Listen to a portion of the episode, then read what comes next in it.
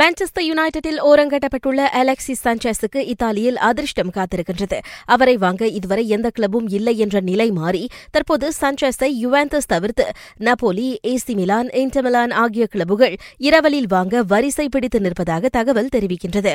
ஆனால் சான்சேஸோ ஈராயிரத்து பதினோராம் ஆண்டு பார்சலோனாவில் இணைவதற்கு முன்பாக தாம் விளையாடிய சிரி ஆ கிளப்பான உடினேஸுக்கு திரும்ப ஆர்வம் காட்டுகின்றாராம்.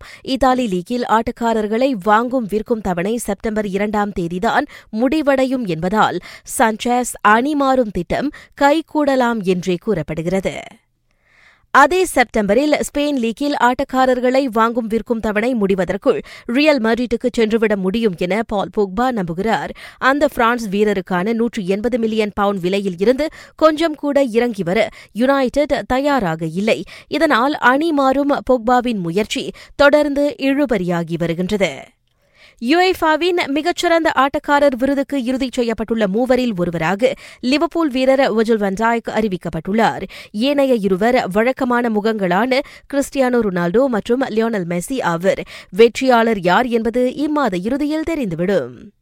பார்சலோனாவுக்கு மாறிச் செல்ல துடிக்கும் ஜி வீரர் நேமார் பதினைந்து மில்லியன் யூரோ வரை சம்பளத்தை குறைத்துக் கொள்ள தயாராகிவிட்டதாக தகவல் தெரிவிக்கின்றது. நேமாருக்காக ஏற்கனவே பாட்ஸா முன்வைத்த எல்லா அழைப்புகளையும் நிராகரித்துவிட்ட பி எஸ் ஜி இன்னும் பெரிய தொகையாக எதிர்பார்க்கின்றதாம்.